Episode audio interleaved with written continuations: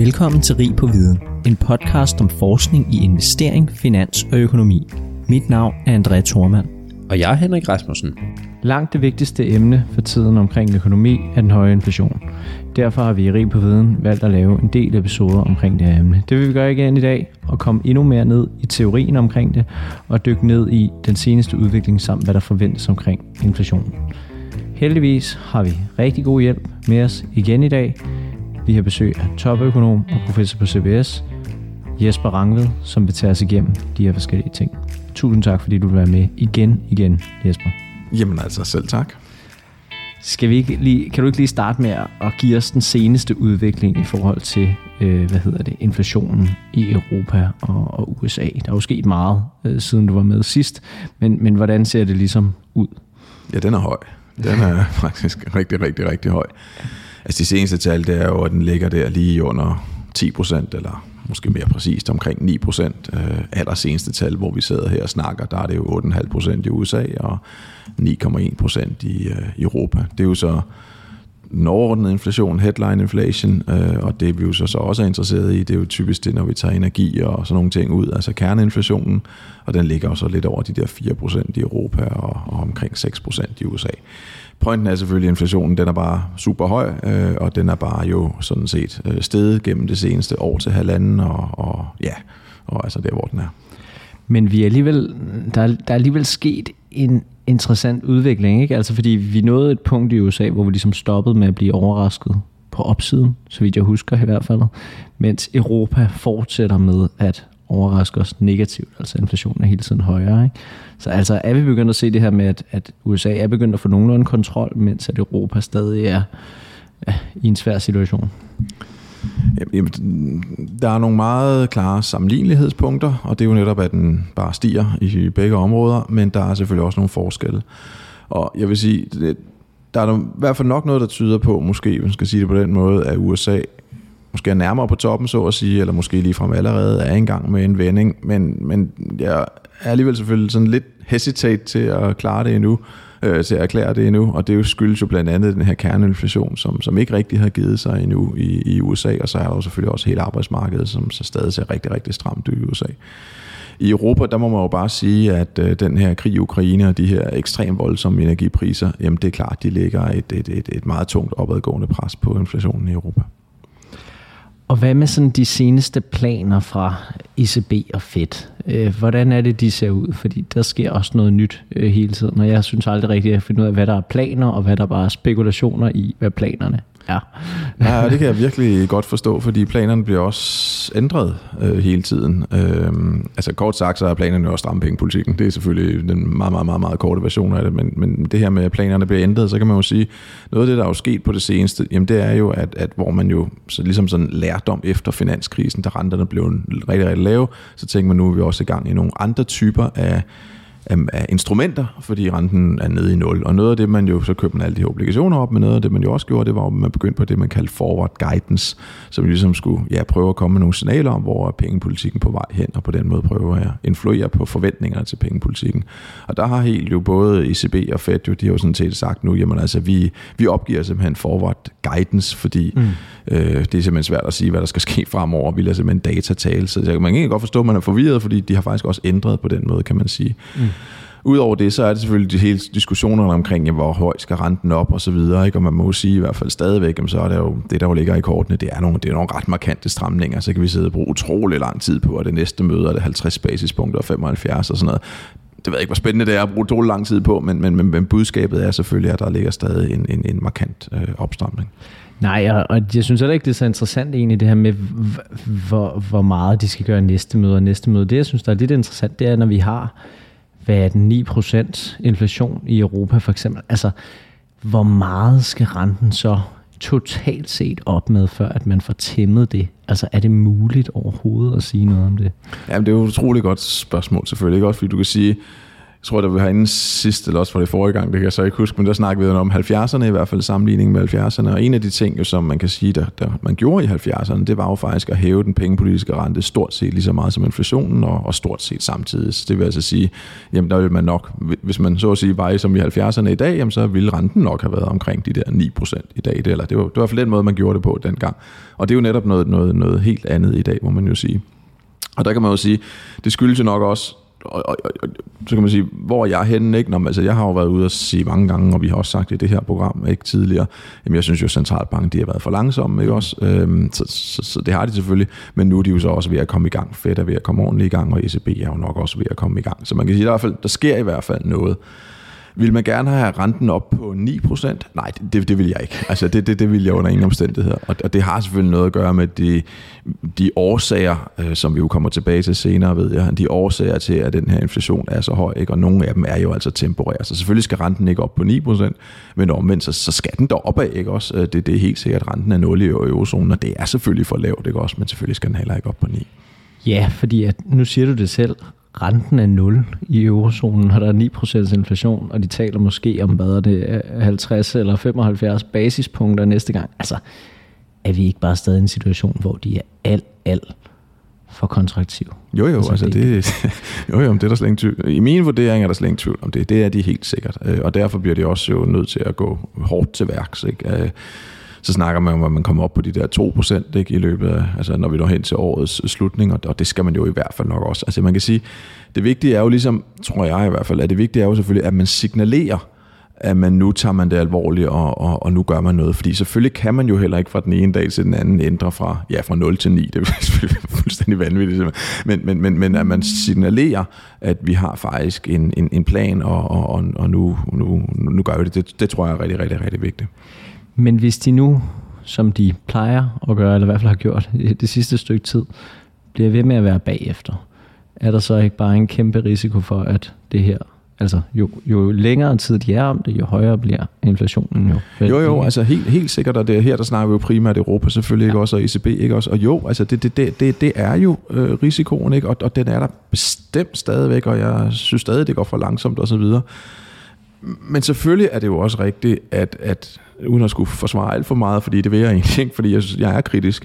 Men selvfølgelig er det også rigtigt, at vi står i den der rigtig, rigtig, rigtig svære situation, hvor vi kan se, at med, med ret stor sandsynlighed, så løber vi snart ind i en recession, fordi de her energipriser og de andre, det simpelthen er så voldsomt.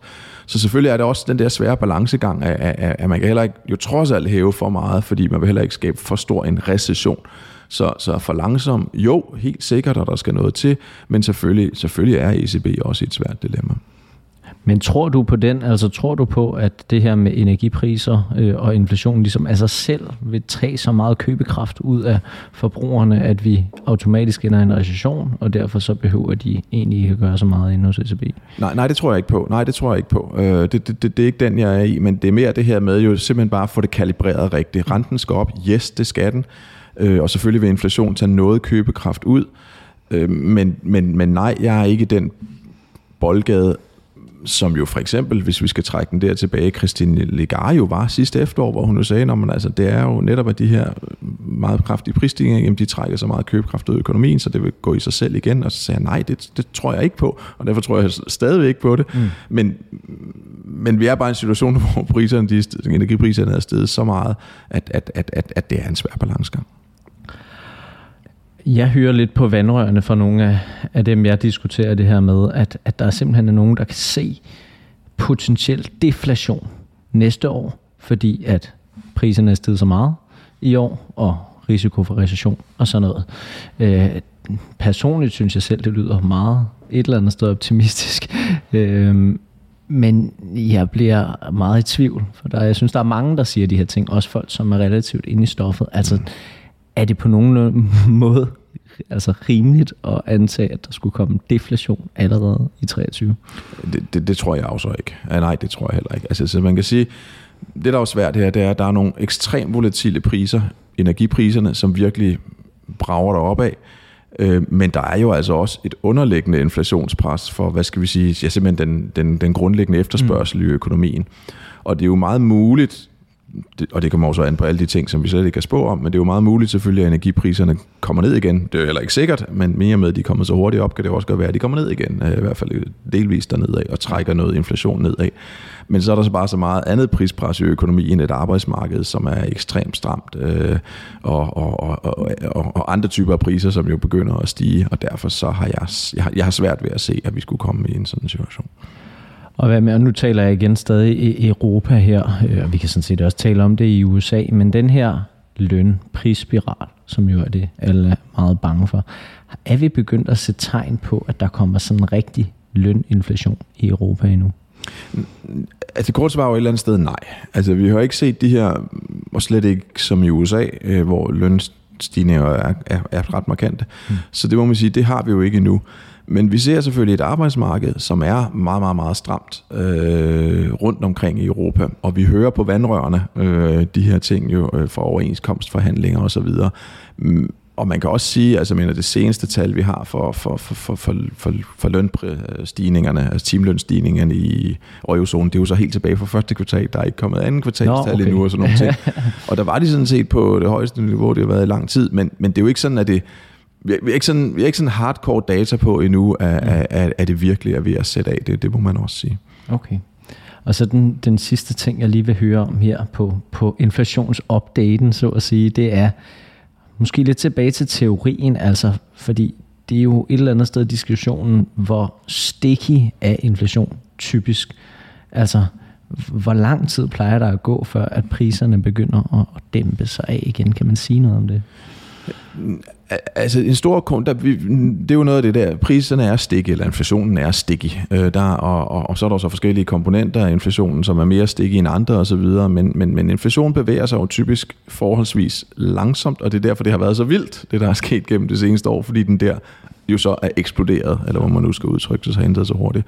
Så man kan sige, der er, der er helt klart jo elementer i forbrugerprisindeks, som er ekst, ekstremt sticky, og som det vil tage tid ligesom at, ja, og forvent igen, øh, fordi de er begyndt at komme op af nu, de stikke priser er begyndt at komme op af, og det betyder, at det, det kommer til at gå lidt tid, før de kommer nedad igen.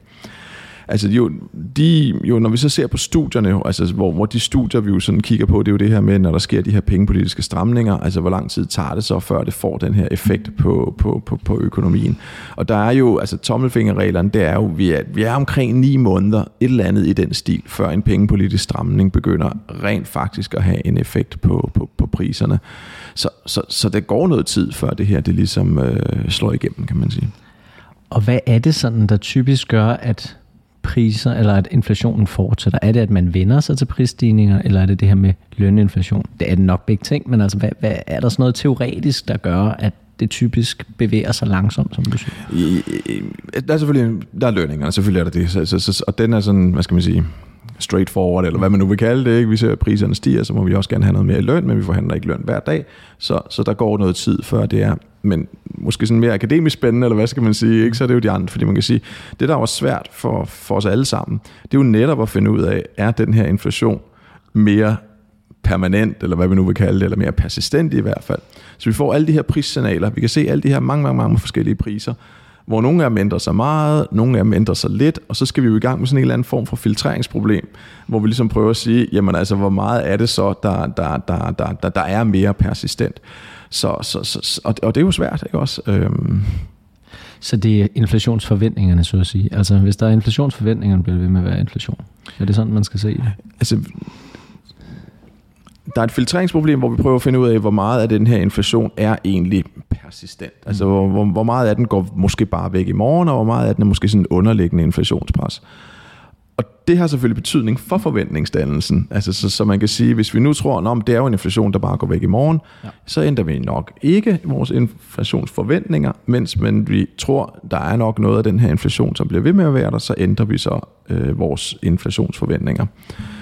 Og noget af det, som der bliver jo snakket meget om i de her tider, og det er jo især, jeg følger også John Cochrane's blog selvfølgelig, det tror jeg, sådan, der er mange makroøkonomer, der gør i hvert fald. Noget af det, der bliver, og det kommer nok også til at snige sig ind i min næste blog, lige reklame, reklame. Noget af det, vi har snakket rigtig meget om for øjeblikket, det er jo, altså, jamen, hvordan er det, vi danner forventninger? Fordi det har meget betydning for den fremtidige inflation. Altså danner vi faktisk adaptive forventninger? Altså ser vi simpelthen bare ser, hvad skete der i går? og det er så det, vi bruger til at danne vores forventninger i morgen. Det ville være ret pessimistisk, godt, også? Fordi nu er inflationen altså 9%, så er det nok det, vi forventer i morgen. Eller danner vi egentlig rationelle forventninger, hvor vi siger, at vi benytter al vores informationsgrundlag. Og noget af det informationsgrundlag, det er jo netop energipriser, hvor vi kan se, at de stiger enormt hurtigt, og kan jo så også falde øh, forholdsvis hurtigt. Så, så, så det er selvfølgelig også et empirisk spørgsmål, men også et rigtig vigtigt spørgsmål for det her gående fremad. Helt klart.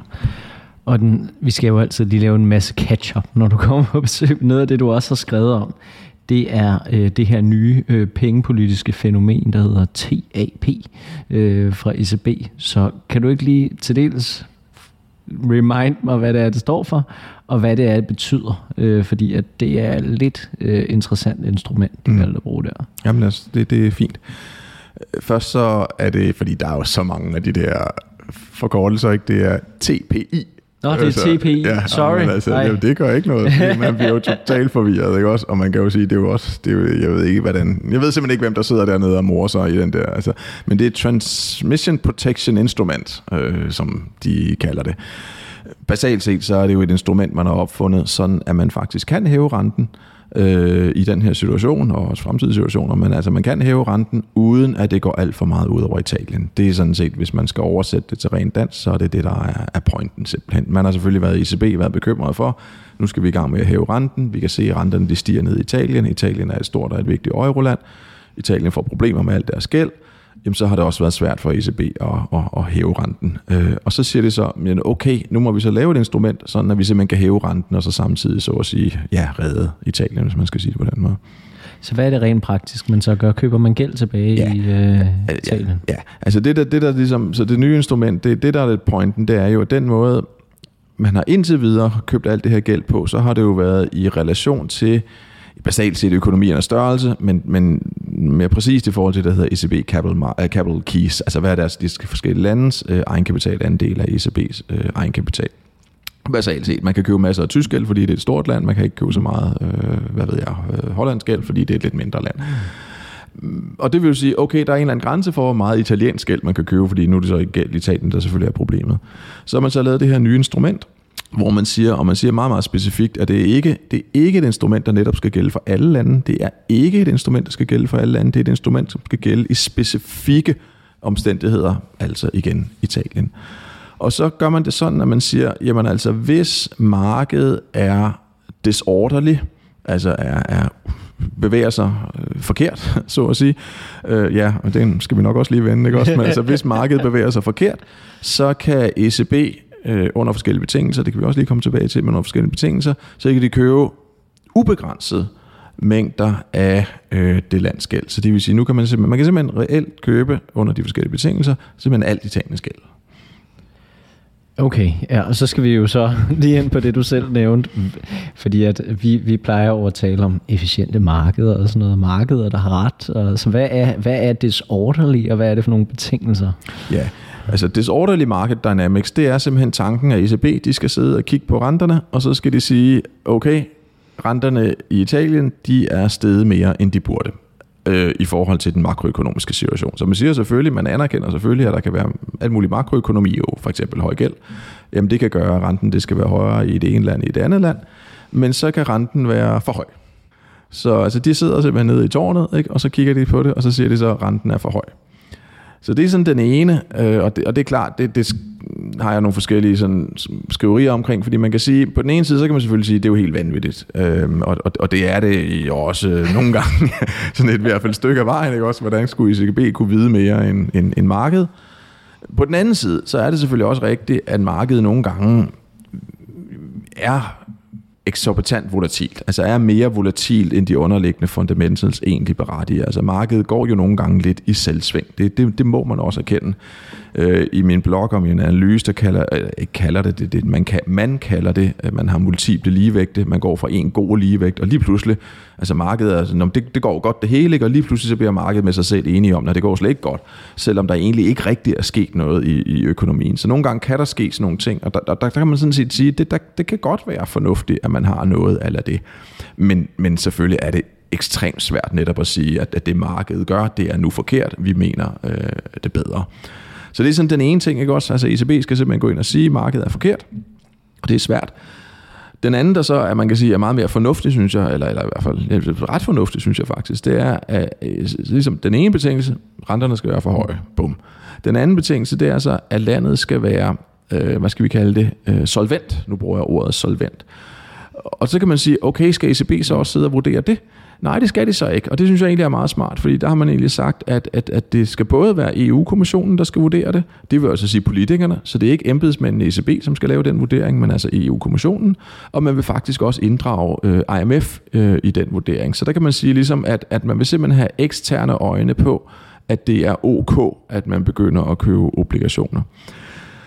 Så kan man jo sige, og det synes jeg egentlig, at det er fornuftigt, så kan man jo selvfølgelig sige, hvis nu det hele det brænder, hvad lægger man så vis vægt på og sådan nogle ting, ikke også? Men altså, der, der, der, er nogle, altså, der er nogle ting i konstruktionen, som, som man kan sige, det er, ikke, det er faktisk ikke helt vanvittigt. Så de har prøvet at lave nogle checks and balances-agtigt, så de ikke har den her, som man umiddelbart ville tænke, at der er en ekstrem form for fleksibilitet, så har de prøvet at lægge nogle ting ind. De har prøvet at lægge nogle begrænsninger ind, så, ligesom, så det ikke, man ikke bare kan beskylde dem for, okay, nu går vi ud og redder Italien hele tiden. Ja. Men når der ligesom skal, ja, der skal være nogle betingelser opfyldt.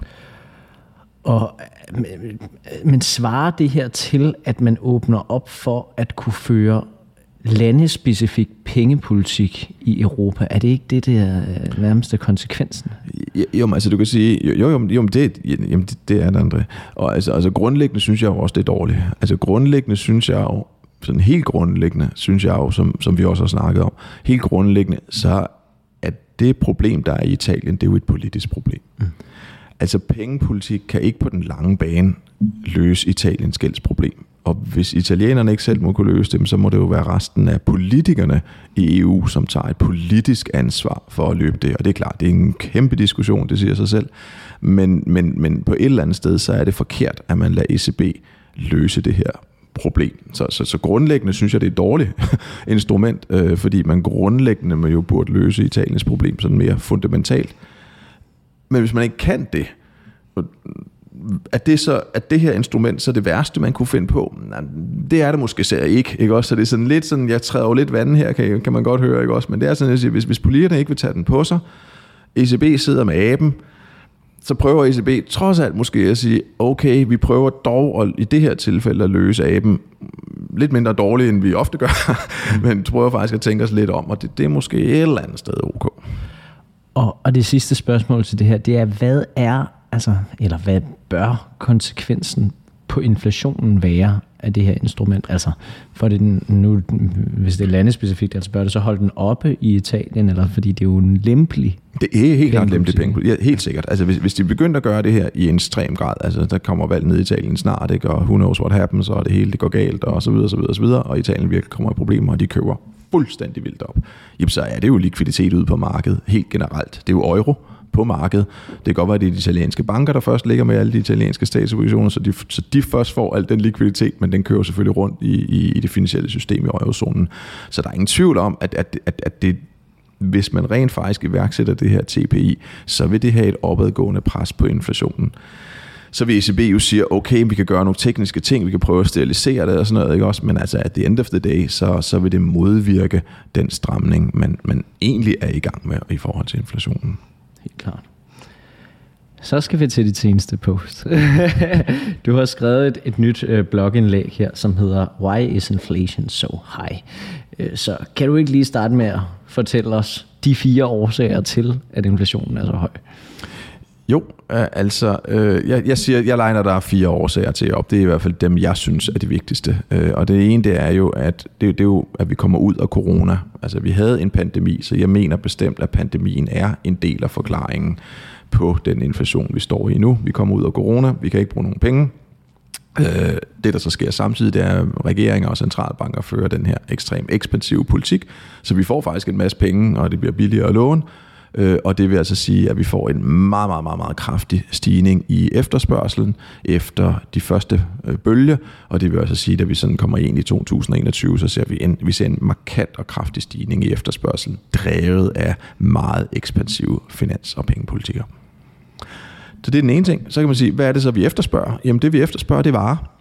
Og det, øh, og det er jo det her med, den måde jeg prøver ligesom at sige det på, det er jo det her med, at vi er lidt tilbage på vej på pandemien og sådan noget med restauranter er stadig lukket, vi kan stadig ikke tage ud og flyve og sådan nogle ting, men vi kan godt købe en ny iPad, og vi kan købe en ny computer, altså det vil sige, at vi efterspørger varer. Og det er sådan et ret markant skifte, fordi vi, som, vi lever i den her verden, hvor varer er blevet billigere og billigere. De er globalisering, de er blevet produceret i Indien, de er blevet produceret i Kina. Så vi har sådan set brugt færre og færre af vores penge på varer gennem de sidste årtier jo simpelthen, fordi det bare er blevet billigere at købe en computer, billigere at købe en t-shirt. Og vi har brugt flere og flere penge på restaurantbesøg osv. Og det, der så sker under corona, det er lige pludselig, så bruger vi ikke penge på restaurantbesøg, fordi vi ikke kan, men vi går ud og køber varer, så vi ser en markant efterspørgselsstigning på varer. Og så er problemet selvfølgelig, at de der varer, de kan jo ikke blive leveret fordi der er stadig rest lukket over i fabrikkerne i Kina, og har og skibene, de kan ikke lægge til i havnene. Så altså kombinationen af en ekstrem kraftig efterspørgselsstigning, som er drevet af penge og finanspolitik, og vi, så det vi efterspørger, det er varer, men som jo altså så ikke kan leveres. Mm. Det lyder som mange forklaringer, men der er egentlig tre. og den sidste, øh, jeg så lægger vægt på, og den kan man sådan set godt diskutere, om det er en separat forklaring, men jeg fremhæver den, og det er så jo stigningen i råvarepriserne. Grunden til at fremhæve det, fordi den er drevet af de samme ting. Den er drevet af efterspørgselsstigninger, det er drevet af, at, at olien ikke kunne blive leveret, og sådan. Så den er drevet af det samme som, som alt det andet. Men det, der er pointen, det er jo, at råvarepriser, de er jo også en del af produktionen, selvfølgelig. Altså virksomheder bruger råvarer, når de producerer, så det vil sige, når råvarer de stiger, så begynder andre priser også at stige, så derfor fremhæver den som en fjerde faktor. Okay. Og, og der, der er jo nogle af de her ting, som er midlertidige, mm-hmm. og så er der nogle, som hænger ved. Så kan vi ligesom dele dem op i, ja. hvad, hvad, fordi der, dem, så vil sige, der kommer deflation og meget lav inflation næste ja. år, de vil pege på sådan noget som råvarepriser og efterspørgsel og sådan noget, mens de andre måske vil pege mere på pengepolitik. Så hvordan, øh, hvordan ser du det her? Jamen altså man kan sige, forhåbentlig så er corona jo væk. Altså det må jo være et håb. Så ligesom sådan det... Med mindre man er kineser. Øh, med mindre man er kineser og præcis og alt det der. Men, men ligesom sådan, vi satser jo på, at den ligesom del øh, i hvert fald er, er overstået i hvert fald.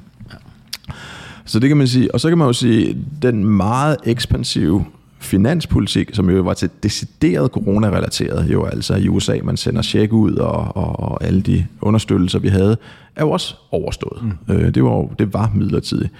Pengepolitikken er jo i gang med at blive strammet op, så på den måde kan man også sige, at den strammet op nok om minut, det snakker vi om i starten osv., men den er i gang med at blive strammet op, så det er også på en eller anden måde midlertidigt. Så nogle af tingene er jo midlertidige. Det, der så ligesom er problemet, det er jo, at alt den ekspansion, det skabte, jamen det har jo så skabt nogle overophedede øh, økonomier simpelthen. Noget boligmarked, som er overophedet, arbejdsmarked, som er overophedet, og i det hele taget en, en, en, en rigtig, rigtig høj efterspørgsel. Og det er jo så det, der desværre eller hvor man skal ud, når nu vi snakker inflation, så er det jo det, der desværre bliver svært at, at komme ud af, og det, som er den mere øh, persistente øh, del af det. Så, så man kan sige, at nogle dele er nok noget midlertidigt, men der er altså også nogle andre rigtig, rigtig vigtige ting, jo simpelthen hele efterspørgselsdelen, som nok ikke er midlertidigt. Ja, simpelthen, der er for meget gang i økonomien, så det skal være en recession, der ligesom skal slå det i, eller? Ja, det, det, det, det, det skal det jo. Altså, det skal i hvert fald være en opsbremsning, ikke? Og, og jeg, jeg, jeg, jeg tror også, at vi ikke kommer udenom en recession, ikke også? Men, men, men ja, ja. Men hvis der så kommer en recession, er der så ikke sådan god sandsynlighed for, at inflationen så kommer markant ned næste år? Altså det vil øh, ja, men så det, har, folk ser ind i, ikke? Jo, jo, jo, jo, helt sikkert, men så har vi jo bare lige det, som vi snakkede ud om i starten, en del af de der priser, de er altså ret stikkige, ikke også? Øh, så, så, så, så jo, den vil jo komme ned, men hvis man så ligesom, åh, hvor, hvor lav er den efterspørgsel, skal jeg virkelig sætte mine priser ned, eller skal jeg bare holde lidt igen? Og, og på den måde, så kommer det jo alligevel til at tage tid, før den sådan jo nok kommer ned. Okay. Øhm, og det er igen til de årsager. Altså, nu peger du på fire, ikke? Og, øh, og det er jo altid sådan, hvad er så det mest afgørende? Ikke? Altså, hvad, hvad, hvad tror du er sådan den største driver for det her? Jeg vil sige, den største driver, det er kombinationen mellem, eller af corona og de ekspansive politikker. Okay. Det mener jeg helt klart. Altså, det med råvarerne, det, jeg frem, som sagt, det, jeg sagde det allerede, der, den frem, altså, man kan faktisk lang tid diskutere, om det overhovedet er en separat forklaring, fordi den, det følger af det andet.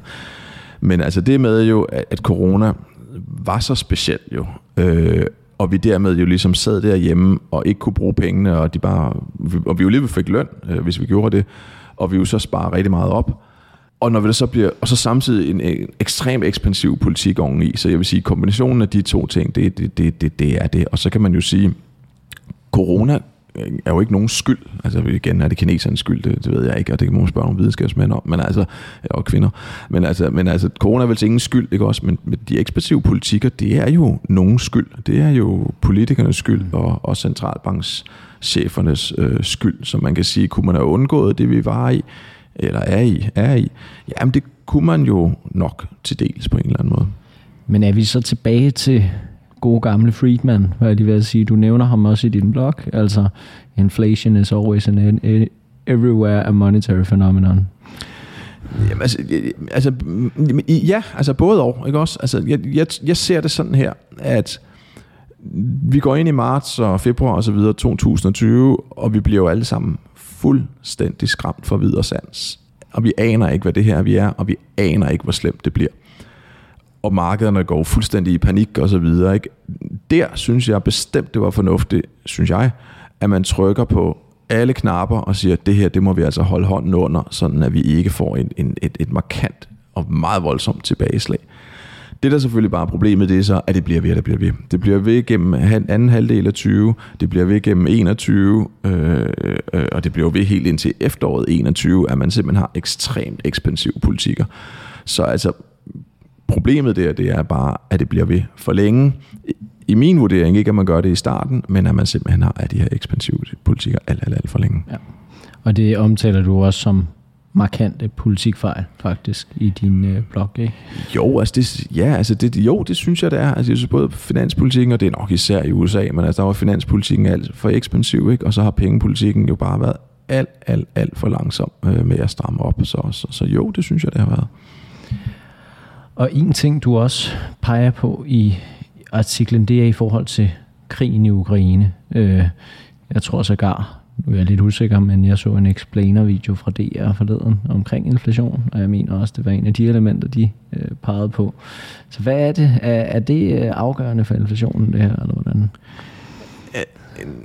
Altså, det korte svar, mener jeg jo, er, er nej. Øhm, og det skyldes jo det her med, at inflationen var jo klart stigende øh, op gennem 2021 og jo indtil, Øhm, ind, indtil Rusland invaderer Ukraine.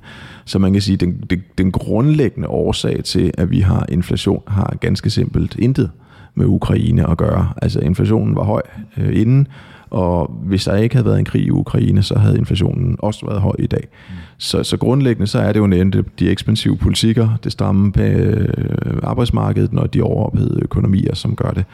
Så, så, så, så, så nej, Ukraine er ikke en årsag til, øh, at vi har så høj inflation.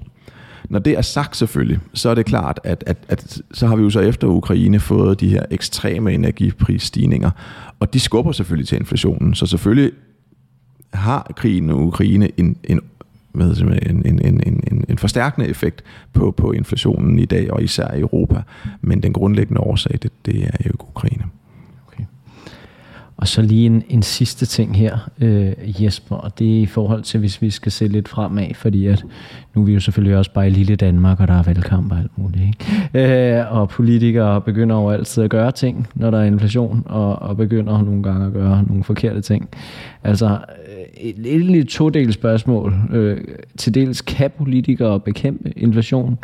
Øh, jeg kender nok godt svaret, men jeg vil gerne høre dig sige det. Og, og to, øh, hvad er det absolut vigtigste våben imod inflation? Jamen, altså, du kan sige, kunne du producere noget med olie og sådan noget, ikke? Så, men altså, læg det til side, så er det, nej, altså, det er jo pengepolitik. Altså, det er pengepolitik i den sidste ende, som er ansvarlig for inflationen, og det er det, pengepolitik kan, det er at styre, eller i hvert fald påvirke øh, inflationen. Så, så der er ingen tvivl om, at pengepolitikken, den skal, den, den skal strammes, øh, og, og det er det vigtigste så er det jo klart, at, at når man er i gang med at stramme en politik, så er det jo vigtigt, at en finanspolitik ikke modarbejder det, mm. altså med at være for ekspansiv, fordi ja, så opnår man ikke det, som man egentlig prøver at opnå. Så selvfølgelig skal der også være en eller anden form for koordinering, eksplicit eller implicit, mellem finans og pengepolitik, men altså pengepolitikken, det, det, det, det er det vigtigste. Og til det, så ligger der vel også lidt i spørgsmålet, ikke? Jamen altså, altså er så ekspansiv penge, øh, finanspolitik, undskyld, er det kun dårligt? Ja, det er det et eller andet sted og sådan noget, men altså, det er jo helt forståeligt, de sociale konsekvenser, som, som alt det her har, øh, hvor jo, at der er dele af befolkningerne rundt omkring i Europa og USA, hvor det her jo gør rigtig, rigtig, rigtig ondt. Altså det, det for lavindkomstgrupper så udgør jo både fødevare og energi jo en større del af deres øh, hvad de, øh, forbrugsmønstre, øh, og der gør det rigtig ondt, og, og man har ikke så mange penge. Og der tror jeg også, at lærdommen, den er jo mere, at man kan sige, altså man skal jo så nok ikke sænke på afgifterne for eksempel, øh, eller noget af den stil, fordi det hjælper jo alle. Det vil sige, det hjælper også de høje indkomster. Men vi vil jo egentlig gerne have dem til at forbruge mindre. Så hvis man vil have et socialt perspektiv i det her, så er det jo nok simpelthen altså direkte, altså direkte understøttelser. Altså så du kan sige, at den her varmesjek er jo sådan set skulle det være sendt til de rigtige mennesker og sådan nogle ting, men det er nok den type af, man kan sige, øh, finanspolitik, man kan føre, hvis man rent faktisk vil prøve at, at, at, at tilgodese de dele af befolkningen, som bliver ramt rigtig hårdt af de her inflationsstigninger. Okay. Har du noget øh, sidste, du vil tilføje her omkring øh, vi har været meget rundt.